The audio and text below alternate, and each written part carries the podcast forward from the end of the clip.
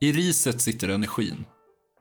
Vinägen motverkar trötthet och ålderskrämpor. Fisken är näringsrik och nyttig. Wasabi och soja tar bort lukten av fisk. Den inlagda ingefäran är desinficerande och hälsosam. Det gröna teet släcker törsten efter den salta sojan. Och algerna, de innehåller mycket järn och jod. Espen från eh, Memo, han bara så här, när han kom, kom tillbaka från, från han hade gått upp. Han bara, när vi bokade fullt två månader på den, på den tiden det tog för honom att gå. Jag bara wow. Jag bara kollade på min telefon, fan ingenting. det hände ingenting. så gick jag, gick jag någonstans, så gick jag faktiskt och grät. Okay. Men det var liksom ingen som var intresserad, du vet så här. Så bara, hej jag är från ja, jag dig. Och sen, så, så, här. Det var ingen som ingen kom fram och intervjuade så jag bara, men fan det hände ingenting där, det, det, var, det var ingenting. Och sen så gick jag och satte mig, för det var en sån jävla pers liksom. Satte mig, satte mig på ett fik och så satt jag och grät och sen så bara fick jag teckning och så bara, vad fan 100 plus mail. När det kommer till sushi är det få i Norden som kan konkurrera med honom. Med en karriär som sträcker sig över 30 år har han blivit en av de mest respekterade sushikockarna i Sverige. Han är självlärd. Uppvuxen i Stockholms både norra och södra förorter. Med pappa från Japan och mamma från Sverige. Han har varit en sökare genom livet. Han har kämpat som student, pappa och kock på olika japanska restauranger genom 90 och 00-talet. Och 2014 startade han den nu välrenommerade Sushi Show. Där har han i snart 10 år bemästrat konsten att skapa den perfekta balansen. Mellan sött och salt och mellan smaker och texturer. Han är nyfiken. Han hämtar mycket inspiration från sina många resor till Japan. Han har med skicklighet lyckats kombinera ingredienser och skapa komplexa smakprofiler. Och det har gett honom erkännandet inom den kulinariska världen som en av de bästa sushikockarna i Norden. Och 2016 tilldelades hans restaurang en stjärna i Guide Michelin. Men han har också brottats med att stänga dörren till hybrisen, panikångest och rädslan för att en dag tas plaketten med Guide Michelin-stjärnan bort. I år fyller han 50. Men kärleken till riset och fisken har knappast börjat sina hos Karl Mats Mitsu Ishizaki.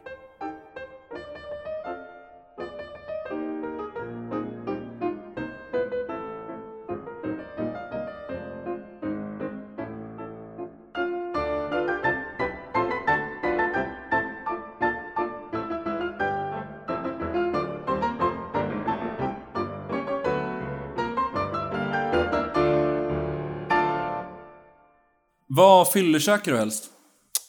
Fyllekäkar? Fan jag är så dålig, jag blir inte full så jävla ofta. Och inte så att jag käkar, alltså det blir så här donken eller alltså om det är riktigt illa liksom. Mm. Eller kebab eller någonting. Det fin- alltså tyvärr, det här sen på kvällen käk är ju någonting som är erbarmligt. Tyvärr. Det finns ju ingen, ingen höjd i det liksom. Nej. Så jag äter väl det som finns liksom. Det är ingenting Där, jag drömmer där önskar man ju att streetfood-kulturen var större. Ja, absolut. Men det, det är ingenting som... eh, Det är, känslan, det är lättare att vara full i Tokyo. ja, och äta verkligen, god. verkligen. Ja, men det är också... Om man pratar den här stan, det är, det är inte en jättestor stad. Tokyo är 30 miljoner. Ja, sant. Men sen så har de ju den där också att man, man bor trångt och liksom, man går ut och käkar mycket. Speciellt med eh, arbetskamrater. Och, och mat är, är billigt liksom. Jag såg en dokumentär om, eh, Om man vill kan det vara väldigt billigt. om indisk eh, matkultur. Ja, Och den är ju egentligen bara byggd att den i kvarteret som först hade råd med en spis Ah. ställde spisen på gatan. ja, Och så lagade man till alla i sitt kvarter. ja. Och sen därifrån så har det bara växt till att alla samhällsklasser äter från samma kvarters liksom, Ja, just det. street food. Och att det är därifrån det kommer. det. Eh, För jag ska ha råd att laga mat till fler. Men eh, olika hälsomyndigheter och sånt hade ju inte öppnat upp har- för det här. ganska- vi har Och vi har råd med spisar dessutom. vi har lite striktare regler här. Om du fick sno en rätt eller en detalj rakt av till din restaurang, vad hade du snott då? Wow. En detalj. Jag skulle... Eh, det bästa sushi-riset jag ätit är på Sushi Saito. Eh, dock så är det ojämnt liksom. Jag har varit där några gånger, det är inte alltid lika bra men typ om jag fick välja någonting, bara en ingrediens, så skulle jag vilja ha ris som är så tight som när han är som bäst. Förklara hur det riset är. Eh, fan, det där är så jäkla svårt, det är därför jag tar med personalen till Japan. För det är jäkligt svårt att förklara. Alltså det har, det har textur, men ingen kärna. Och det finns liksom en liten eh, krämighet, men det är inte kletigt. Jag vet inte, det där är så jäkligt svårt att förklara. För, Ja. Hur förklarar man salt liksom? nej, nej, det är tufft. Nej, men eh, så, sen är det ju att han är jäkligt duktig med händerna, men det är, när, hans, när det här riset har varit som bäst, då har det varit mitt eh, riktiga ideal. Hur många timmar skulle du säga att du har lagt på ris?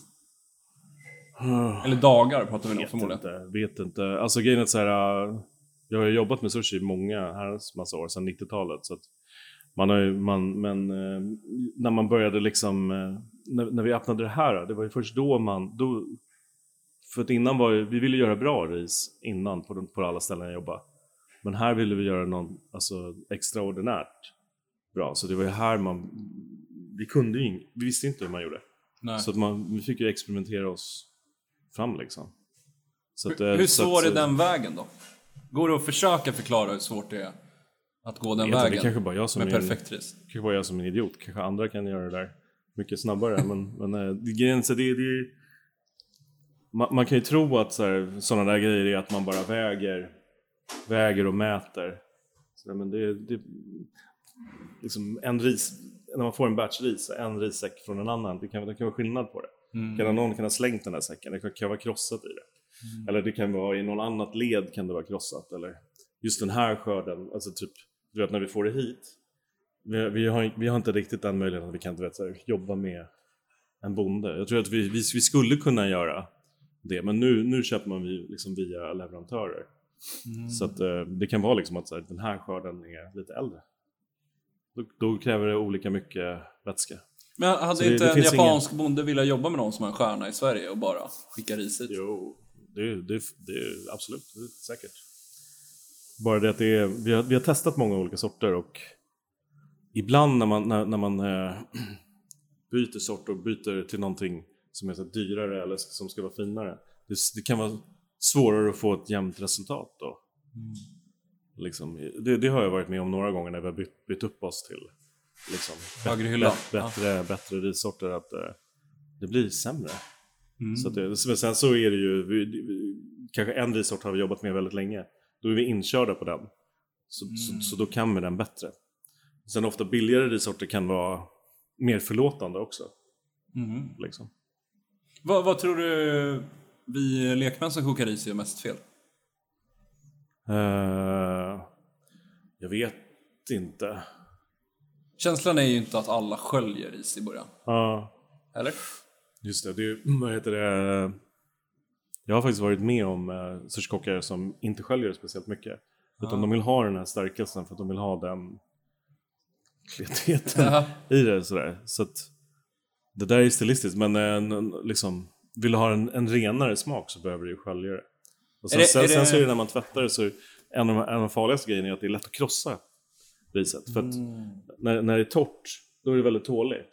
Men sen efter, ti, efter 10 sekunders kontakt med, med vatten, då suger det åt sig massvis. Då är det helt annan textur. Då, då, då är det jättelätt att krossa dem. Så det är vanligt när folk börjar jobba här och de ska få börja tvätta ris, att de liksom inte förstår, även fast man säger det, liksom, det, det, det blir känsligare. Om du har en jättehård eh, vattenstråle, skadar du riset. Ah. Är du oförsiktig, alltså det, det behöver inte vara så... Det, det är någon grej som man lär sig med tiden. Ja. Liksom en, en känsla, det handlar om att få en känsla för det. Liksom. Svårt, om man inte kokat ris. Hur, hur är känslan för att, som du sa, du har jobbat med, med eh, sushi och japansk matlagning extremt länge. Ja. Kan du fortfarande få den här känslan, det här riset är perfekt? Alltså glädjen i att, kicken i att göra ett perfekt ris. Ah, där jag gör det, Ja. själv? Nej, jag, jag är alldeles för eh, hård. Jag, den känslan har jag Har aldrig du haft. aldrig kokat bra ris? Alltså jag kan ju se det objektivt att så här, ja, jag har, jag har ätit ris som är sämre än mitt, men Men jag har aldrig varit, jag, jag, har tyckt att, jag kan tycka att det är bra, men jag kan det är perfekt liksom. Eller att jag blir så här, man kan bli lite bättre. den känslan finns nästan alltid där. Var kommer den ifrån? Vet inte. Eh, jag vet inte var den kommer ifrån. Alltså från början, alltså, när man börjar laga mat och så här. Då var jag ju liksom... När jag, fick, när jag började jobba på japanska restaurang så var jag ju så här. Jag hade inte, ingen utbildning, inte jobbat någonting. Då var jag ju liksom lite rädd för att göra fel. Jag hade jättestor respekt för det liksom. Så jag vet inte, det kanske sitter... Jag vet inte, sen så tror jag också att vet du, om jag skulle tycka att någonting jag gör är riktigt bra, då blir jag en odräglig person som jag inte tycker om själv. Då kommer hy- hybrisen ligga nära. Ja, hy- liksom, hybrisen, ja, jag, tror, jag tror att jag kan ha... Jag behöver hålla mig själv på mattan, annars kan det komma hybris liksom. Jag vet inte. Men jag går, är ju men går du... svensk liksom. Ja, exakt. För det, det måste ändå gå ihop med för att man vill väl att personer som kommer att äta ditt ris Mm. säger att det är det godaste riset de Det är hela drivkraften. Ja, det är- det är ja. hela, hela drivkraften. Men, men jag- du vill jag- inte jag- säga det till dig själv? Jag blir, jag blir ju glad när folk så här, säger att det är jättegott eller så det här är det bästa jag ätit. Och så här. Det, det händer ju att de säger det. Då blir man jäkligt glad. Det är ju lite... Men på vägen hem man- så trycker du ner bara, ah, det var inte. Nej, det gör jag ändå- inte. Nej, nej, jag, har, jag har en sundare inställning till det. Men jag har jättesvårt att gå upp i det jag har gjort själv. Att så här, fan, det här är jävla smashing. Jag kan, jag kan säga, men det här var, det var bra. Det var okej. Nu går vi vidare. Nästa. Vad är, go- vad är den godaste måltiden du någonsin ätit då? Det är så jäkla svårt att rangordna sådana. Men om man, om, man, om man snackar sushi så var jag på den här på ett sushi site i Tokyo en gång för länge sedan. Det det är ju den mest eh, fulländade liksom sushi. Allting var perfekt. Stämningen. Jag, var, jag gick med en, en stammis eh, fru. ja, de är väl stammis båda två. Eller dumt sagt. Nej, men, men hon, pratar, hon är japanska och pratar japanska och liksom hon var stammis. Så att jag fick den här känslan av att vara stammis och hon var så här, "Men ställ vilka frågor du vill och så här. Eh, och sen, eh, sen var det bara, alltså det var det tajt, tajtaste riset eh, jag ätit. Jag har ätit det där flera gånger efteråt och det är alltid bra men just den gången var extremt bra. Hur gammal sen- var du då? Jag var jättegammal. Vad sa du? Det var, alltså det kanske var 2017. Ah, okej. Och då har du ju eh, här på Sushi fått en stjärna. Ja. Går, man, går du hem och tänker om den då? Vad sa du? Går man hem och tänker om den då? Jag, jag har ju hela tiden känt att, så här, eller från början kände jag, jag känner mindre nu, men från början har jag ju känt att så här, liksom, vi måste bli mycket bättre för att vi, om vi ska kunna närma oss det, det bästa i Japan. Liksom. Ah. Så att, vet du, jag har hela tiden haft den känslan av att så här, det kan bli bättre.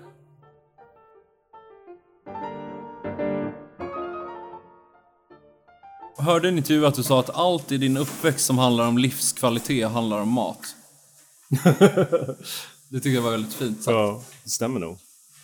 Det stämmer nog. Var det den känslan jag hade Ja, hemma? vi, ja, alltså mat var ju det viktigaste liksom. Det han, ja, mycket kretsade kring vad vi åt. Tror du att det kommer från den japanska sidan av din pappa eller från din mamma? Alltså grejen är så här, vet du, min, min mormor passade mig mycket. Hon var ju en gotländsk kvinna. Eh, och lagade så här, råstekt eh, potatis och stek i ugn och så. Men vet du, för henne var ju mat riktigt. Så jag tror, tror att det är från båda sidorna. Liksom. Men hade du, tror du att du hade Jag- sett dig själv som en kock som lagade svensk mat? Eller nordisk mat? Alltså jag såg mig, alltså... Nej, alltså jag såg mig aldrig som... eh, Jag har aldrig sett, jag har inte sett mig som kock. Förrän jag var ganska vuxen. Liksom. Ah. Jag, jag hade lite såhär, I'm not worthy, jag är inte tillräckligt bra. Liksom. Men jag, jag kan göra det här jag kan göra det här.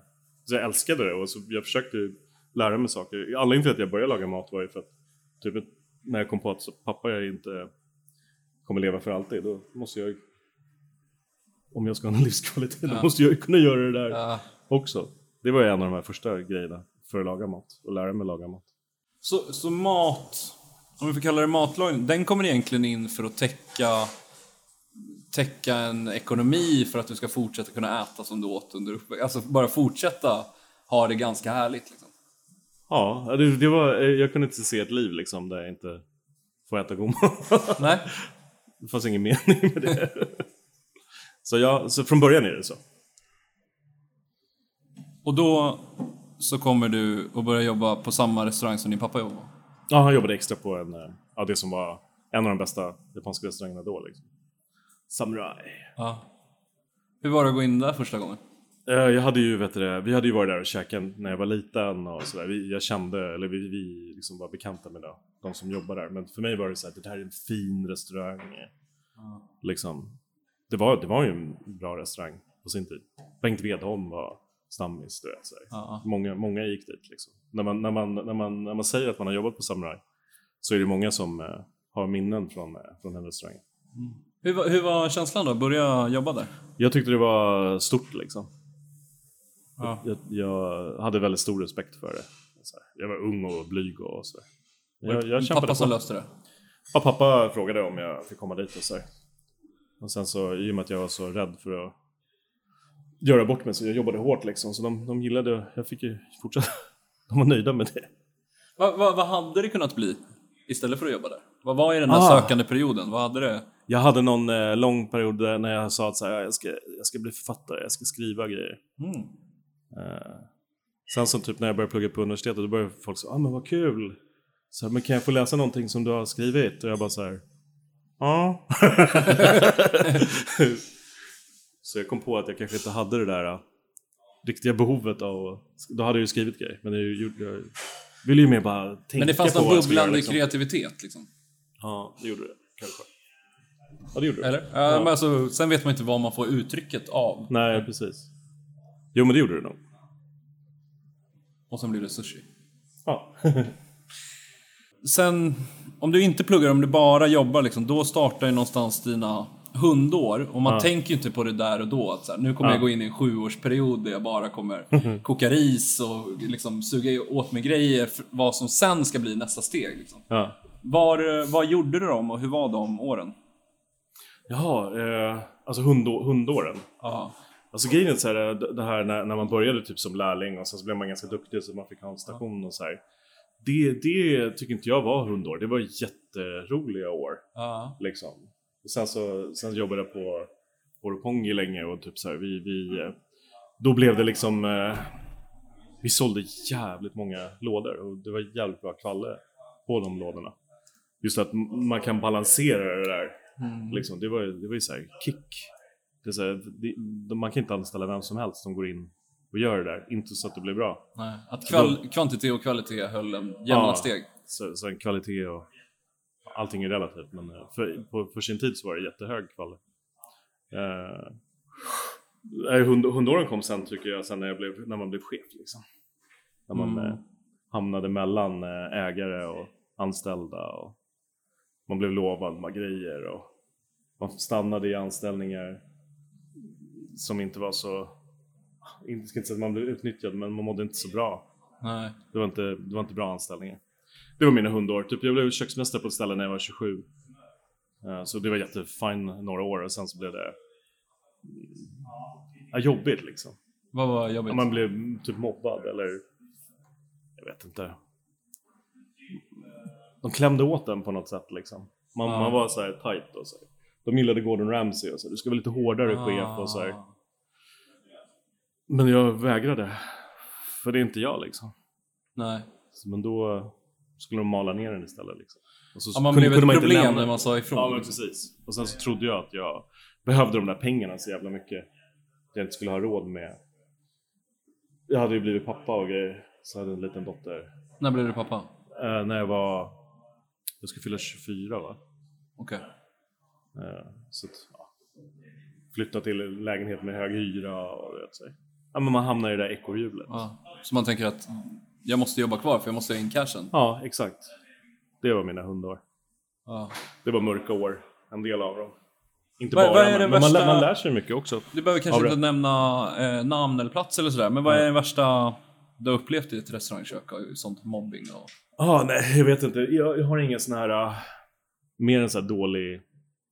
Ja, men kanske så här dålig syn på hur man ska vara mot människor. Ja. Inget så här, typ den blev slagen eller något sånt där. Mer så här mo- malande liksom. Ja, den kan ju vara väldigt eh, tärande. Ja. Den här på något sätt lågintensiv elakhet som bara ligger och Ja. som en filt över allting. Ja. Svårt också att vara där liksom mittemellan. Man har en bild av att så här, så här tycker jag att jag ska vara mot andra människor som chef. Ja. Och sen så har man någon annan som... Att man hamnar i mittemellan där och så kanske de som är under en börjar så här, du vet, Ja. försöka komma förbi en och klättra på sidan och så. Ja. Så det var, ja. Hur, hur är din tanke för att, att, att vara en bra kock Mm. och klättra Mm. betyder någonstans att man måste bli en bra chef och ledare om man ska ta de här kliven. Ja. Men det är ju inte alltid som i en eh, idrott att den bästa spelaren blir den bästa tränaren. Nej. Och att den bästa tränaren ska bli den bästa liksom, sportchefen och så. Det är inte alltid att den trappan funkar. Men just inom kockyrket så känns det så här, men vill du gå vidare och öppna en egen restaurang eller vill du gå vidare och bli chef så måste man ta de där stegen. Ja. Men är inte det vanligt då i, de i många yrken att så här, för att ta något kliv så behöver du någon form av Alltså vill du gå upp i lön så måste du ta personalansvar. Sen så, så grejen är så här. Men det går inte hand i hand med att alla är bra på det. Nej, så är det inte. Men, men, det, men eh, ledarskap är ju också någonting som förhoppningsvis kan man bli bättre med. Alltså, man måste ju testa några grejer. Liksom om man, om man har, det är ingen som kan alla situationer på en gång. Så de flesta blir väl bättre med, med tiden också. Mm. Sen, sen, sen, sen vad man blir för typ av chef, det handlar ju om vad man har för egna värderingar och ideal liksom. Verkligen. Hur, hur man vill vara som människa. Men, men eh, de flesta blir väl bättre. Sen alla är ju inte naturliga Nej. chefer. Nej. Vad, vad är de bästa råden som du tyckte du fick när du var en yngre kock? De bästa råden? Mm.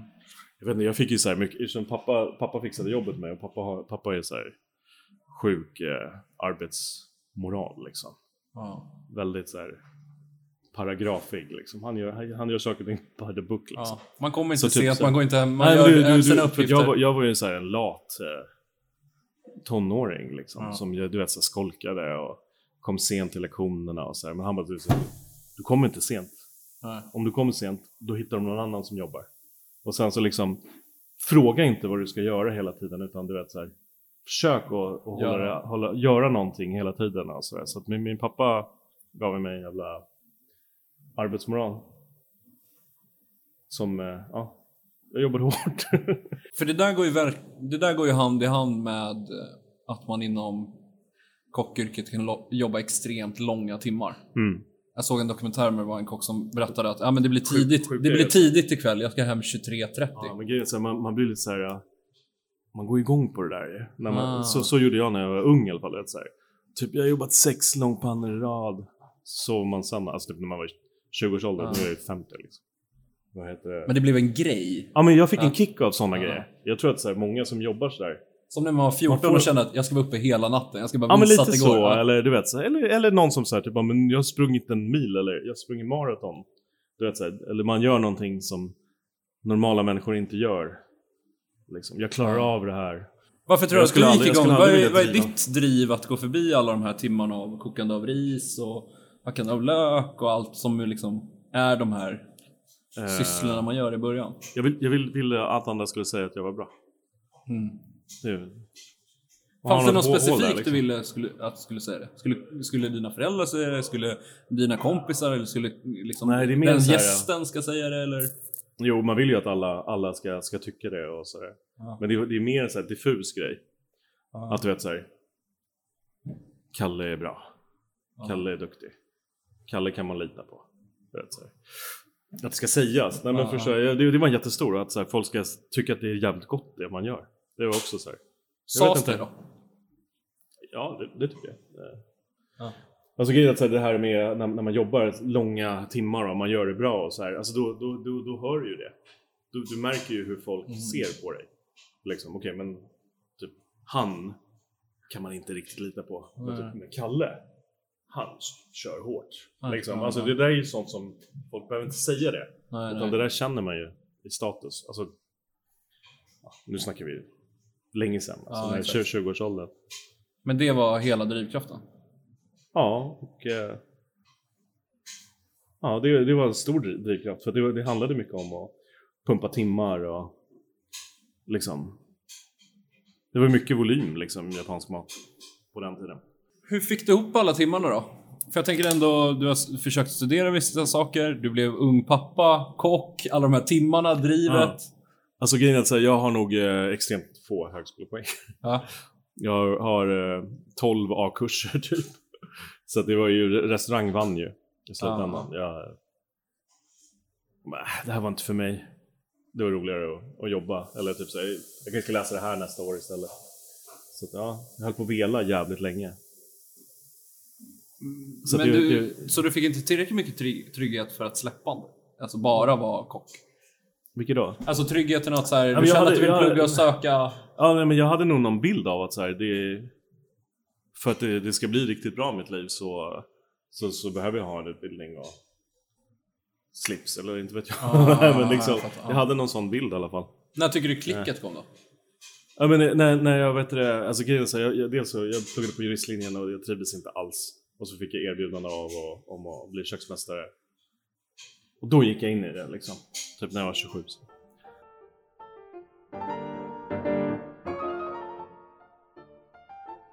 Hur, hur tidigt skulle du säga, fanns det en drivkraft att ta dig dit liksom? Vadå? Ta dig till Aki? Alltså fanns det en drivkraft i det, att ta dig till den då bästa Ja, jag, jag behövde söka mig bort från det jag gjorde då. Och så här. Och vet du ja. Aki var ju lite såhär, jag, jag ville ju egentligen inte göra så här toppings och grejer. Och Aki, Aki var ju så här 100% man, man, liksom, Aha. klut, kluttar på allting sådär. Så att jag, gick upp i det. Tyckte det var jävligt skoj. Kallas det ful sushi inom din? Jaha. Nej, jag vet inte. Jag vill inte sätta några, några epitet. Vi är alla människor, vi jobbar allihopa. det, är- det är ju lite så. Ja. Nej, alltså jag bara, nu är jag inte så intresserad av det längre. Det, det, det är inte det jag går igång på, men jag menar, fult, inte fult, det får an- andra säga. Jag sätter inget, jag sätter inget sånt. Men det är för, då är vi tillbaka till den här dåtidens 1800-tal-style. Den Alltså, var ju inte bra. så av- gre- grejen är så här, en av de här grejerna, typ med Edomai Sushi eller hela den här grejen, Ja. är att det finns jävligt mycket kultur i det. Mm. liksom eh, Det finns regler och det finns inte regler Men framförallt så, så är det någon, någon, Det som intresserar mig med det är att knäcka den här Koden liksom, vad är det som Mm. Jag vet inte, det är svårt att förklara men eh, Det är just kulturen kring det som Intresserar jävligt mycket också Se vad, vad är skillnaden på de här olika restaurangerna och så här, hur rangordnar man de här Alltså vad, vad, är, vad är skillnaden i vad de gör? Mm. Det är spännande att se. Och sen också att liksom översätta det och försöka få någonting som är sant mot det man har ätit där och presentera det här. Och visa någonting annat än vad folk kanske tror att saker och ting ska vara. Mm. Där någonstans sitter massa drivkraft för mig. Men om man, om man vill bli rik på sushi, alltså Ja. man vill tjäna mycket pengar. Ja, Då kanske man möter den västerländska kulturen, vad de gillar och då kanske liksom majonnäsklicken och rostade löken och sånt ligger närmare sanningen eller? alltså grejen är ju den att eh, mm, Det här är ju bara försöker göra någon förlängning av det Det jag har jobbat med eller det jag har Mm. Förstår jag menar? Det för mig fanns inte riktigt det där. Jag, jobbade så länge med takeaway. Så jag var inte så intresserad av det. Eller jag ville bara bort. Jag ville bort från alltså du vet. Börja närma mig 40. Jag vill inte, jag kan inte stå och göra den här. Jag måste, jag måste, om jag ska fortsätta med det här, jag, jag är ganska duktig på det här. Jag måste göra någonting som är mer kvalitativt än kvantitativt. Ja. Det, det var en av de här stora, det, det började jag tänka på liksom. Säkert 5-6 år innan vi öppnade det här. Sen Okej. så fick jag inte till det riktigt. Men hur var de åren då? För då står du och jobbar åt någon annan och får vara Ja. lön och eh, gör att någon annan bygger ett rykte, ett varumärke och sådär. Men ändå Ja. känslan, jag vill förlösa mig själv i något eget. Det var inte riktigt så här. äh, Det fanns där i bakhuvudet. Men då var mitt stora projekt att vara pappa liksom. Det var det som Mm. fyllde mig. Det var liksom mitt viktigaste. Sen resten eh, får komma sen liksom. Eller det var, det var inte mitt huvudfokus. Tror du att man måste eh, offra en del av papparollen för att till exempel få en, eh, en stjärna inom det man, den typen av mat man lagar? Det vet jag inte. Det beror ju på hur allting annat ser ut runt omkring. Men Jag tror ju att man ofta behöver lägga mycket tid liksom. Och jag, jag la den tiden sen när min dotter blev eh, vuxen. Liksom. Jag var bara ett barn. Mhm. Men, eller vuxen var hon inte, men när hon, när hon inte var liten längre, hon var tonåring. Då började jag lägga den tiden här. Hade du börjat tidigare tror du om du inte hade haft barn? Vet inte. Inte nödvändigtvis. Jag vet inte om jag hade dem. eh, Det här blev liksom lite, min karriär blev lite att jag blev pappa tidigt satte Mm. liksom eh, tonen för, för min Annars kanske jag inte hade fortsatt jobba i restaurang. Annars kanske jag inte hade behövt. Jag vet inte, man vet aldrig. Det där, Nej, nej, det där är mycket om Men, bara men liksom. gick du i tankarna att ändå väl, du valde att vara tillsammans med, med, eh, med din dotter istället för att lägga mer tid i restaurang och utmana dig själv och gå den vägen? Kände du att det var Jag ett hade, val? jag hade inte lika stora behov av det. Behov av det då tror jag. Sen, sen liksom när man jobbar på restaurang, alltså jag var inte med henne hela tiden. Jag jobbade Nej, helger och sådär. Men, men det som gav mig mest i mitt personliga liv, liksom, det som gav mig mest kickar var ju liksom den pappa. Ja. Det var min identitet från tidiga 20-årsåldern, eller mitten på 20-årsåldern. Ja. Vad eh, tror du att eh, dokumentärfilmen Year a Dream of Sushi gjorde med sushivärlden? jag tror inte att vet du, vi hade säkert inte funnits eh, idag om inte den hade ja, kommit. så pass. Ja men det tror jag. jag alltså, jag tror att det Kom ändrar- 2012. Ja, det om en- Ja just det. Var, det- var det Eh, 2012 den kom? Ja, i Sverige. 2011 Okej. i Just det. handlar om en eh, äldre eh, japansk man som har en trestjärnig i en tunnelbanestation i Tokyo. Ja. Ja, Jag tror ju att den eh, förändrade hela kartan liksom för vad... För det, för det... Folk visste inte vad det här var innan. Nej, innan var det lådan. Ja. Take away-lådan. Ja, Hem, ja. käka på lunchen. Käka. Ja, och ju mer grejer det var ovanpå varje bit desto, Desto desto, bättre, coolare. desto bättre sushi var. Ja, nej men det öppnade ju eh, öppnade ju liksom ögonen för den, den typen av grejer som vi gör nu. Och jag tror, Ja. inte, jag tror inte att folk hade haft förståelse för det. För den, den öppnade upp hantverksdelen av det va? Och Ja, konstnärskapet och det kreativa. ja sättet att i alla fall äta den här, eh, jag vet inte, man ska inte vara för eh, högtravande heller, men just det här eh, hantverksmässiga, att man liksom letar efter, man försöker göra allting bättre. Men sen Mm. framförallt också att man sitter vid en bardisk och liksom Gi- Gi- Giro är ju, de, en av de här stora grejerna som han gjorde var ju att han, att han gjorde en meny. Alltså egentligen sån här Domai Sushi från början är, då, då har de såna här trätavlor där det står namnet på fiskarna. Det här är det vi har idag. Så går du in och så bara, jag vill ha den här, som har två bitar. Det är liksom egentligen den riktiga Domai. Så, så Giro började med den här, om, om man kan säga, alltså att, det, att han började orkestrera den. du vet, så här. Kanske lite vita fiskar först och sen någonting fetare. Du vet, så här. Hela den, hela den eh, tanken. Avsmakningsmenyn. tanken. Ja, lite så. Och gav dig det en känsla att så att, men så här vill jag jobba? Ja. Absolut. Så det- Jag, jag hade, det var då, det hjälpte mig att kristallisera liksom vad, vad, vad exakt, alltså då, då, nu finns det typ en möjlighet att göra det här. Ja. Jag ville ju göra någonting mer kvalitativt, men här är ju verkligen, ja det, det är ingen, ingen som jobbar i, i den här stan som eh, liksom hade en, det fanns inte den typen av sushi, det fanns inte i Europa. För känslan, om den inte finns i Europa, man ser dokumentären, Mm. du har jobbat länge, du har en erfarenhet, man känner att man vill ta steget.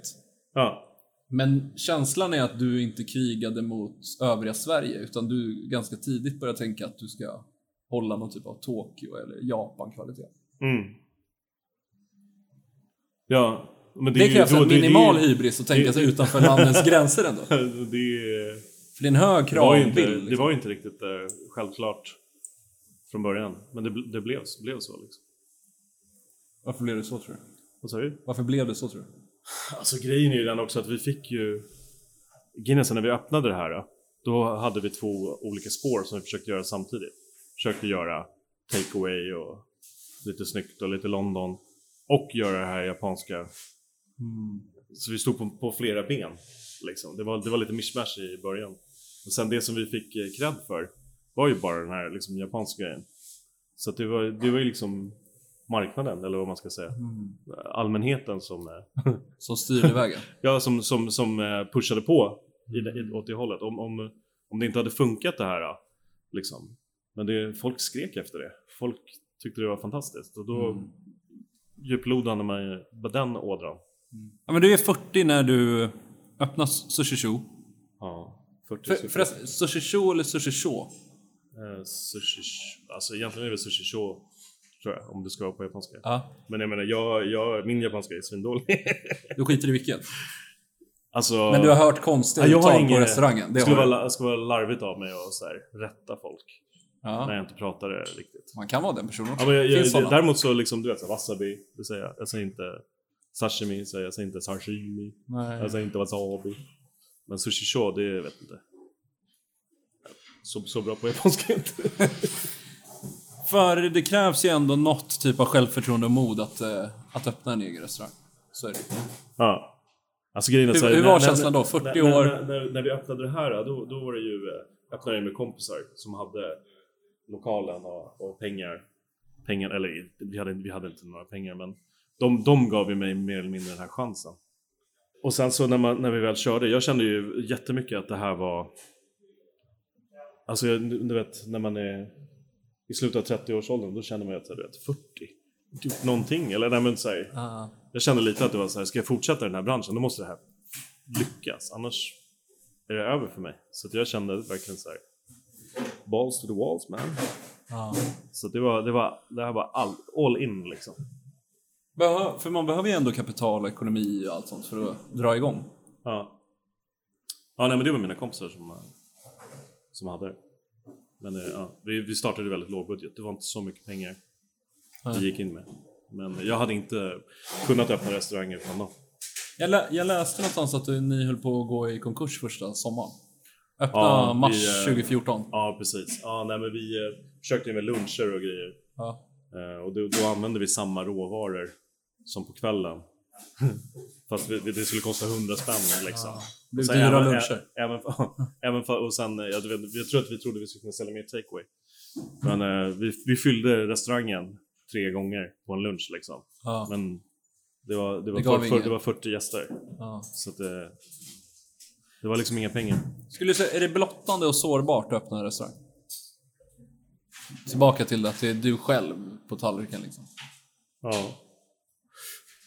Ja, det, ja, ja det, det, det var det.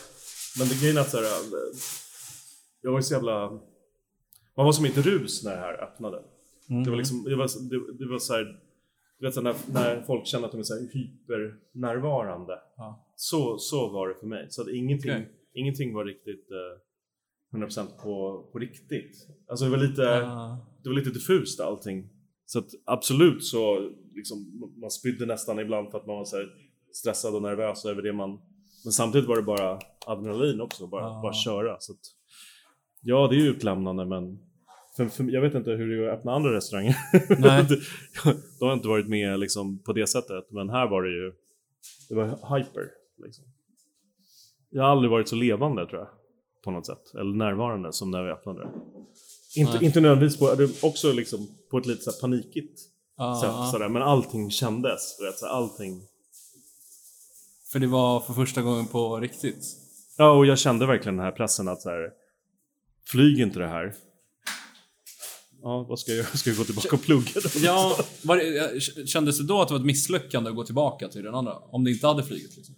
Att gå till, tillbaka till det andra. Jag hade ingen bild av det. Eller jag hade någon bild av att så här, antingen flyger det här Jag, jag, jag, hade, jag hade bara den här... Det bara ska funka. Ja, annars, allting annat kommer vara sämre än om det här flyger. Ja. Den känslan hade jag. Sen, vet, sen är det inte så. Nej, nej, Livet är nej. aldrig så. Det, det är alltid vad du gör det till. Det är aldrig för sent sådär. Men då, då var min känsla väldigt mycket så liksom. Vad, vad ville du att Sushi Show skulle vara? Jag hade så jäkla... Jag, jag, jag visste inte riktigt vad, vad, om nu i efterhand Ja. Så kan jag säga att jag visste inte riktigt vad jag ville att det skulle bli. Och det här, det här stället har blivit väldigt mycket, vi har väldigt mycket reagerat på, i alla fall eh, du vet så här, början av första åren, har vi liksom reagerat på vad som funkar. Vi har försökt få det här att funka. Det fanns inte. Och du vet så här, i början när folk kom in där så, så fick jag den här, så varför ska du pensla fisken? Var, varför får inte jag bestämma det? Alltså på den nivån var det i början. Och liksom så varför kan jag inte få alla bitarna På en gång. på en gång. Vad, vad är det här för, för någonting? Det fanns en oförståelse för det som inte finns alls nu. Nej. Nu är det så här, typ, vi ska äta de här bitarna med fingrarna. Då är det bara så yes! Absolut. Det, det, det Nu är det ett läge äta- där du kan dra det riktigt långt. Att, här, du ska stå på händer för att äta den här biten. Nej, det är verkligen inte. Nej, alltså jag tycker, nu är ju utmaningen att inte gå upp, alltså att fortfarande hålla det ganska... Att inte krångla till det prestationsmässigt. Jag, ty- jag, vill, jag vill inte stå och orera om vad vi gör. Om inte folk ställer frågor. Alltså om inte folk vill veta det. Jag vill inte trycka ner, jag vill att, hellre, jag skojar hellre med det. Jag vill att folk ska ha det trevligt och tycka att det är gott. Liksom. Jag vill inte missionera på det sättet. Om folk är intresserade, jag kan prata om ris hur länge du vill. Liksom. Men jag vill inte trycka det. Jag vill inte så här, jag, den, den typen av grejer har, har jag svårt med. Jag vill inte att det här ska vara det. Varför är det jobbigt liksom, att berätta om det man gör? För det är väl... Ja, för, dels för blir det ju också för att, du vet så här. Det är tre sittningar om dagen.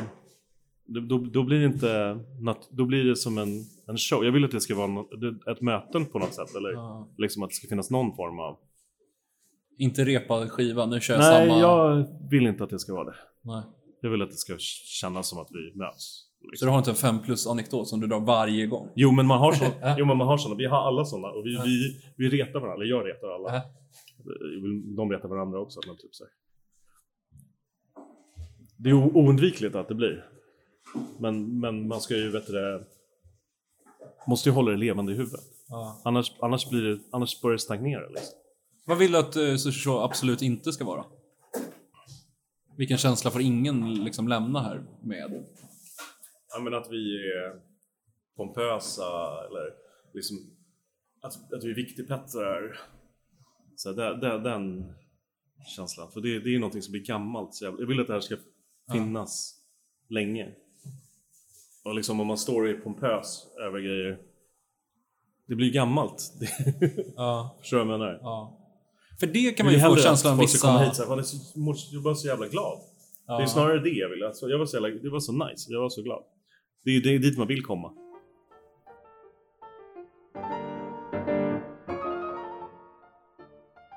Känner du att det fortfarande är en jakt på den bästa serveringen? Eller känner du att det är att hålla samma standard? Förstår du skillnaden? Ja, eh, Hur ser det ut idag? det är svårt att säga. Vi, vi, vi har ju många liksom, eh, serveringar som vi gjort många gånger. Liksom, och sen går de runt lite grann. Men eh, jag, man vill ju att det ska bli lite bättre hela tiden. Dock är det någonting som är jävligt svårt. Hur blir det lite bättre? Mhm. hela tiden? Eh, men, men målet, målsättningen är det. Mm. det jag, jag kan känna att vi har stannat av lite. Det är därför vi måste åka till Japan igen. Mm. För det är så jäkla mycket lättare när det är ett team och alla liksom har en...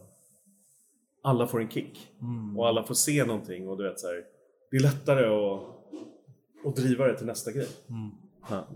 Lätt- Alla smakat samma inspiration också på något sätt. ja men lite och sen alla, alla har sina takes så där, men alla har ändå fått någon del, alla har sett samma Ja. lite, lite liknande grejer. Och, och Ta oss man- igenom en inspirationsresa i Japan. Ja, vad heter det? Vi, vi, alltså, alltså, vi, vi har åkt för många för att kunna, kunna gå på samma... Alltså de här bästa restaurangerna är... eh, Alltså det är svårt att boka en fyra på dem. Boka en fyra, då är det svårt. Får man ingångar om man har en stjärnrestaurang i Stockholm? Eh, nej, nej inte automatiskt. Eller, det, det, Så det är lika svårt för dig att boka som för mig liksom. Nej. Nej, för det, men det handlar om att jag åkt massa gånger. Och att man börjar få Ah. kompisar och också att man blir kompis med... Alltså man blir så här, någon slags yttre stammis. Inte Ah. så här stammis-stammis, men man blir någon så återkommande Ah. gäst och de känner igen en. Så. Så, så då blir det lättare. Det, men det, det är det det handlar om mycket i, Japan, alltså med kontakter. Man måste känna folk för att få bord. Eller, ja, folk är stammisar. Folk byter sina liksom, Ja. platser med varandra så här, för att komma in, eller ta med, ta med sig någon till en restaurang för att den ska bli stammis där. Det, är, det är så, så det funkar i det här över, översta. Men nu tänker jag, du, du samlar ditt team, ni åker till eh, Japan Ja. för att bara äta så mycket mat bara kan, eller hur? Ja, vad heter det? Sista gången, alltså första gången vi åkte så var, det, eh, var vi inte lika många som åkte och vi var bara i Tokyo och då gick vi bara på olika restauranger. De, de flesta var liksom bokade, liksom, de flesta måltiderna var bokade. Eh, sen, eh, sen så har vi börjat väva in det med eh, att vi gör bryggeribesök eller att vi besöker så här, du vet, så här, Wasabi Farm, sådana grejer. Och sen också att för från början var, var Japan, var, alltså jag, varje gång jag åkte till Japan så var jag bara i Tokyo. Eftersom det är min, min, min släkt är i Tokyo. Och liksom det. Jag har varit några gånger i Tokyo och tänkte så, fan, vad är- det resten? Det är, inte Tokyo, Nej, det spelar ingen roll. Ungefär som en du vet, dum stockholmare tänker Ja. att Stockholm är. Är allt. Ja. Så det är jävligt häftigt att åka ut på landet och träffa Mm. folk. Ofta är folk eh, i, i, på, på ett mindre ställe, det, inte nödvändigtvis, men det kan vara så att de kanske är mer angelägna om att ha, knyta kontakter. Så det är lättare att bli kompis. Inte alltid, men Ja. ibland är det lättare att bli kompis. Så att vi, vi åker alltid ut i... Vi har varit på Kyushu en massa. Och sen har vi varit uppe i så här, kan, Ishikawa, Fukui. Uh, och åkt runt lite. Eh, Vad gör de resorna med dig? vad de gör med mig? Mm. Eh, vad jag får ut av dem, Ja. menar du eller? Eh, jag vet ibland, eh, ibland, har de, ibland kan det bli lite jobbigt för att eh, jag får ju agera reseledare. Lite sådär. Men det, det är en härlig känsla att, att ha gjort dem. Liksom. Jag känner att det, det, ger, det ger mycket till eh, våra dagliga jobb här. Ja. Liksom, det, det, det, det är vik- Kan det ge en press för att de håller högre kvalitet? Kan bli stressande? Nej, jag tycker inte att nej, det är stressande. Så där känner jag mycket i början. Kände Ja. jag såhär, shit vad underlägsen jag är. Ja. Men sen så, inte för att vi inte är underlägsna nu, men det är inte där fokus ska eller behöver ligga. Nej. Liksom. Nej, jag, jag tycker mest att det bara är positiv energi.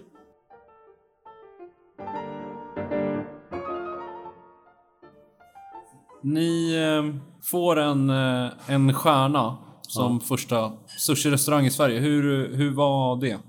Fanns jakten på den? nej. nej, nej verkligen inte. Nej, alltså, vi, vi hade en uttalad målsättning om att vi ville bli bäst på sushi i Sverige. Liksom. Men det, ja. Ja, det var, det var målsättningen. Jag trodde inte att det ingick med Michelinstjärna i det. Så jag var, det var... Det var omvälvande. Så du är förvånad 2016 när den kom? De var ju här liksom på hösten och sen på våren så släpps, i februari får man. Visste du att de var här? Ja, för att han sa det. Jaha, Han sa det när, Ja. när måltiden var klar. Var klar. Så här. Han bara, ja. Gick du igenom ja. varenda rätt då i huvudet? Nej, det gjorde jag inte. Men jag var såhär, ja. Var kul att ni kommer, men så här. Inte, inte färdigt liksom. Men ja, kul att ni kom liksom. Han bara, ja men jag tyckte det här var riktigt bra. Riktigt bra. Jag bara, okej, kul. Och sen så går det ju flera månader, så tänker man inte. Du tänkte inte någonting på det under det Nej, det, eller jag tänkte på det ett tag, så, kan, kan de verkligen? För det är så här, Michelin har ju olika nivåer liksom. Du Ja. kan ju vara med i boken bara. Du kan få en bib gourmand. Jag tror att vi var precis liksom i gränsen för, för att få den här bibben liksom. Tänkte jag ett tag och sen så släppte jag det. Och sen så när, när de, så fick jag en mail bara, ring, ring oss och så hade vi fått en stjärna. Vad betyder det då? Alltså grejen på den här galan, då fick ju, vet du Memo och eh, Geranium fick tre stjärnor. Och jag vet att, vet du man satt där i så här, bakrummet med Espen från eh, Memo och han bara så här, när han kom, kom tillbaka från, från han hade gått upp. Han bara, "Ja, men vi bokade fullt två månader på den, Ja. på den tiden det tog för honom att gå. Jag bara wow. Jag bara kollade på min telefon, fan ingenting, Nej. det hände ingenting. Så gick jag, gick jag någonstans, så gick jag faktiskt och grät. Okej. Och det var liksom ingen som var intresserad, du vet såhär. Så hej, jag är från Wicked, ja, jag äter hos dig. Och sen så, så, här. Och det var ingen som, ingen kom fram och intervjuade, så jag bara, men fan det hände ingenting där, det, det, var, det var ingenting. Och sen så gick jag och satte mig, för det var sån jävla pers liksom.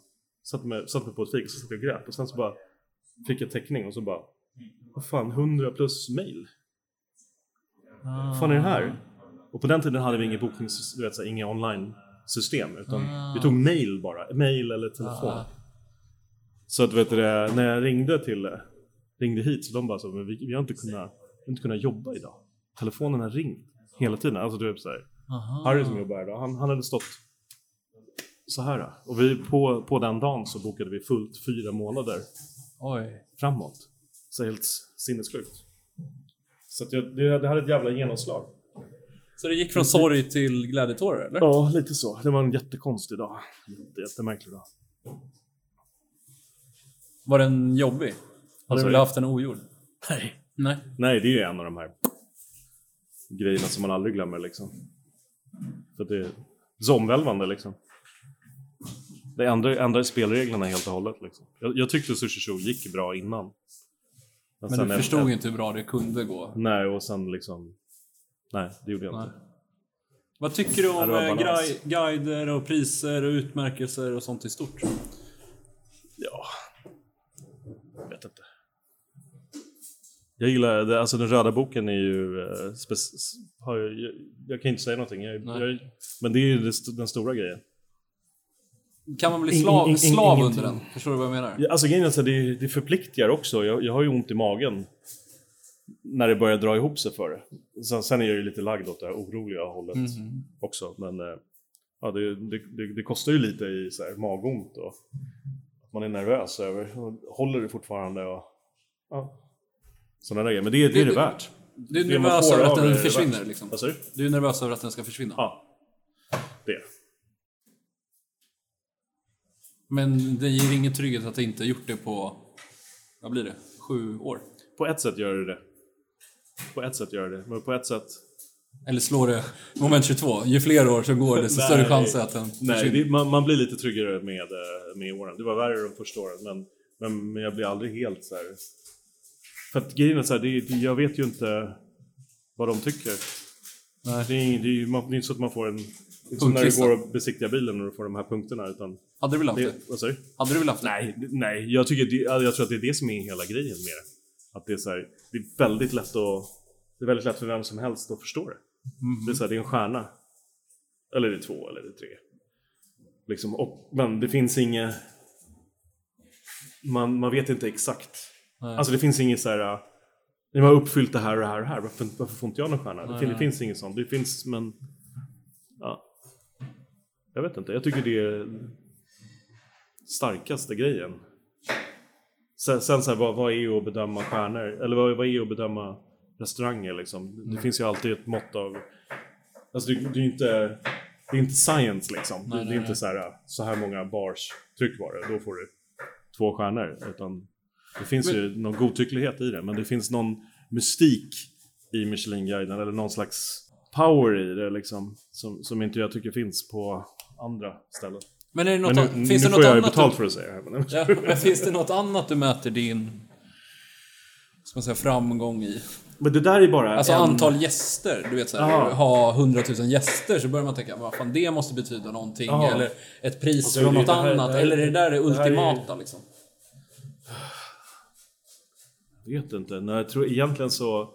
Egentligen kan man ju inte bedöma... Alltså egentligen så kan man ju inte hänga upp sig på den typen av, av grej heller liksom. Nej, nej.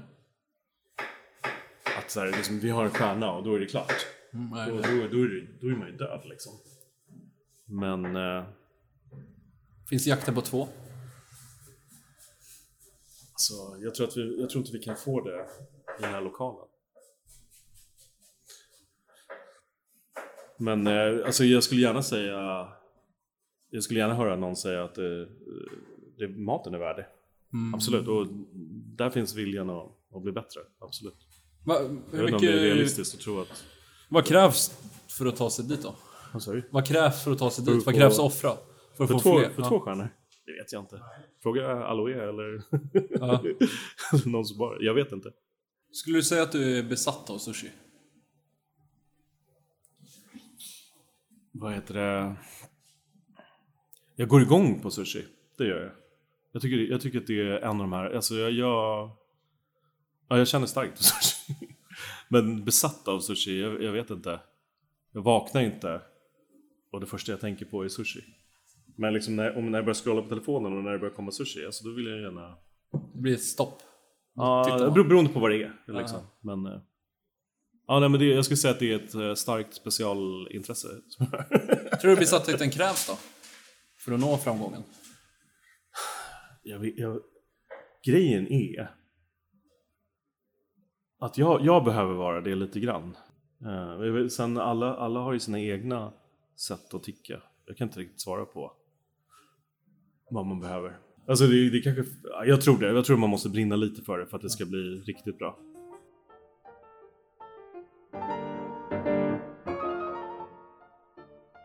För mig, och det kanske är inspiration av eh, Eurodream och Sushi, men det, det känns väldigt mycket hantverk, det känns tekniker, det är olika handrörelser som man har sett. Mm. Det är knivar, det är skärbrädor, allt är liksom vunnet ur någon typ av så här, ja men det här ska vara ett gediget hantverk som ligger bakom. Mm. Vad, vad är dina tankar bara liksom generellt kring sushi? Är det också att det är ett hantverk? Det, det, är- det är 100% ett hantverk. Och vad heter det? Det är ju, vet du, det- jag vet inte. Det är svårt att sätta fingret på. Ja. Jag, jag, jag, är, jag är lite så mer kaos i, i huvudet. Och så för mig är det mer känslor och, och grejer. Än recept eller Mm, sådär. Nu har jag ju vet du, Zacke, Zacke Dag, Dag som jobbar är, som är köksmästare. Han är mycket mer teknisk än vad jag är. Jag är mer känsla. Mm. Liksom. Eh, Men det, det, det kräver teknik. Absolut, för att, för att bli bättre. Ja. Är det, finns det så här förhållningsregler som du känner att man ska hålla sig inom för att skapa det ni gör? Ja, eh, ja och nej. Ja. Ja, det där är också svårt att sätta fingret på för att liksom Det är så här, typ när jag var med min eh, Min brorsa har bara varit i Japan en gång Vi, vi gick på, till fiskmarknaden och käkade sushi och jag sa till honom innan vi eh, Innan vi satte oss ner, för jag vet att han gillar att lägga ingefära på sushin Jag bara, Ah. inte Man gör inte det i Japan Nej. Alltså, gör inte det. Och det, det första som händer är att kvinnan som sitter, en japansk kvinna sitter bredvid oss doppar ingefäran i sojan och lägger den på biten och käkar. så att, så det, är det är lite så här, du vet, så här, jag är inte uppvuxen i Japan. Jag har inte Nej. jobbat som sushikock i Japan. Att jag ska sitta och så här, prata om, om regler för mycket. Jag, jag har en känsla av vad jag tycker att saker och ting är. Ja. Men att sätta upp så absoluta regler är vanskligt. Men, men det finns absolut boundaries som, som man inte... Men det roliga med, med, med sushi, det där är ju också ett måste om du, om du är ambitiös. Om man, för många i alla fall att komma fram, kanske inte alltid de allra, allra bästa, så måste du ha någon liten twist på det. Ja, exakt. Liksom att, så här, du, det tycker jag man ser jätteofta, typ så här, någon gör att riset ska ha den här temperaturen till den här fisken. Och så, här, och så får du en lista så här. Ja. Sen är det egentligen att han har riset ganska nykokt, ganska varmt och sen så sjunker temperaturen och så, tycker, så anpassar han Ja, jag fattar. liksom den typen av grejer eller Men eh, eh, vri- vrider det sig i magen när du ser att någon do- doppar hela liksom, risbiten i sushi så blir den helt dränkt och sen... Alltså jag tittar inte i sådana fall. Alltså här får du ju inte chansen. Nej, nej, nej. nej. Så jag tittar inte. Alltså grejen så här, typ om min dotter hade gjort det när hon var liten. Och då hade vi haft en ganska lång eh, diskussion om det där. Men om någon annan gör det. Jag menar. Det finns så mycket, alltså jag Men det är inte, inte att du skakar på huvudet tyst, i tystnad och är så här, ja, ja, förstör din bit du. vet ju att folk, eh, folk gör det och folk, om folk gör det och trivs med det. Jag menar, vem är jag att säga? Men jag, jag, jag kommer inte servera det här. Nej. De kommer inte få risdränkt soja här, för det är inte vad jag tycker är gott. Får man fråga om något extra här? Vad sa du? Får man fråga om någon sån? Ja. Kan jag få mer av det här? Eller kan jag göra så här? Eller kan man... Eh, ja, absolut, det får man göra. Normalt sett, vi, vi, vi säljer ju extra serveringar.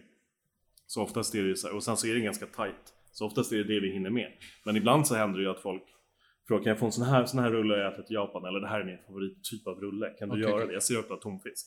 Kan du göra negitoro? Kan du göra liksom tonfisk och, Ja. och lök liksom i en rulle? Jag bara, absolut. Men det är inte så här, kan du dra några penseldrag till med den här sojan? Då är det ett nej. Nej, är, ja då säger jag nej. Ja. Eh, mest bara för att eh, Alltså grejen är så här, om, om de har fattat grejen att det är så här, Det här är så som vi tycker att det är bra. Det, det är liksom Tycker du inte att det är bra, då kommer du inte tillbaka Nej, nej. till oss liksom. Då går du dit där de gör det du vill ha. Och det här är liksom det vi vill presentera för dig. Men om någon har fattat den grejen så här, Alltså jag, jag fattar vad ni gör och jag respekterar det här och jag vill ha mer soja. Okej, Och Ja. de kanske har varit flera gånger. Ja. Ja, absolut, då, då, då, då ger de lite mer. Alltså, Hur, hur, inget- inget förhåller du, självändamål. Liksom. hur förhåller du dig till att man bara har en chans? Vadå? Jag menar att det det kommer in en, eh, en gäst Ja. som ska äta för första gången. ja. Serveringen som ni gör, då är det bara en chans. Är det inte gott så kommer den aldrig mer tillbaka. Mm. Hur förhåller man sig till det? Eh, man, eh, alltså grejen är så här, du, du vill ju att alla ska tycka att det är så bra som det bara kan vara. Mm. För att du vill inte... Man kan inte leverera någonting som folk kan ge folk chansen att så här, tycka att det är dåligt eller så, här. så att du gör ju alltid... Alltså, det ingår liksom. Mm. Man gör det så bra, kan, annars skäms man ju. Liksom. Mm. Sen, sen kan det saker, saker och ting gå fel. Riset kan inte, kanske inte blev kokt precis som jag ville. Nej. Och det, nu händer, det här, sådana där, den typen av grejer tycker jag händer mer i början. Jag tycker det är jämnare nu. Men ibland så är det bättre och ibland är det sämre. Finns det en skola i hur tjock eller hur tunn eller sådär en fiskbit ska vara? Förstår du? Finns det någon hantverksmässigt så här? Programmet borde ligga här. Jag har lärt mig Eh, tekniken att skära Så- exakt så- den så- typen så av skiva. Så, så där var det mycket, så jobbade vi mycket när jag jobbade takeaway. Just för du vet, restaurang. Ja, men då hade jag- så här, ja, då så här, Jag hade haft så här chefer som har så här vägt mina bitar. Men det ska vara 19 gram. Eller det ska vara 20 gram. Hotfullt nästan. Ja, ja men annars, Ja, annars är det ingen vinst. eller, eller inte den vinsten som de vill ha. Nej, nej. Liksom. Och sen så fiskbiten ska väga så mycket. För annars går inte den här kalkylen ihop. Här- Nu känner jag mer att det är så här, alltså du... Den tjockleken som du skär på fisken, där vill du ju ha en balans med riset. Och det kan ju vara någonting flytande. Ja. Förstår du vad jag menar? Det är inte något så här, så här stor är vår nigiri. Nej. Och så ska allting passa till det. Utan det handlar ju om att få en balans i det. Så. Är, det är det någon fisk som passar bättre och skär lite tunnare, ja, då ska det balanseras med det här riset. Mm. Den där mängden ris som jag lägger och hur hårt jag pressar det. Fi- Avslöjar alla hemligheter om du berättar hur man gör det godaste riset? Nej, det gör jag inte. För det är, inte, det, är, det är inte så lätt att bara förklara det liksom. Men det är... Om du hade gjort en lathund för mig då? Försök, du hade försökt få mig Jag, jag, jag, att koka säga, det bästa riset idag. jag brukar säga till, eh, till gäster att köp en riskokare. Köp den, den, eh, den dyraste du vill, men den billigaste funkar. Okej. Det- Ju dyrare, det blir lite bättre men dyrare. Ja. Men det är mycket lättare. Eh, och sen så eh, köp en våg. Och sen så väger du riset. Och det finns en sån här gyllene grej. 1-1.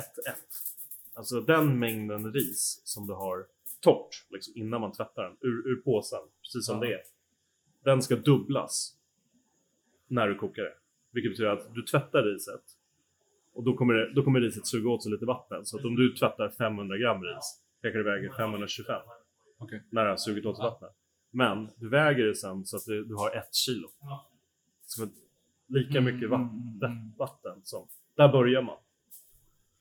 Och det, då kommer du få... Jag lärde min fru det. Hon kokar bättre ris än vad jag gör nu. Mhm. För jag, jag gör alltid så här, du vet, med handtrycket. För det, Vad är handtrycket?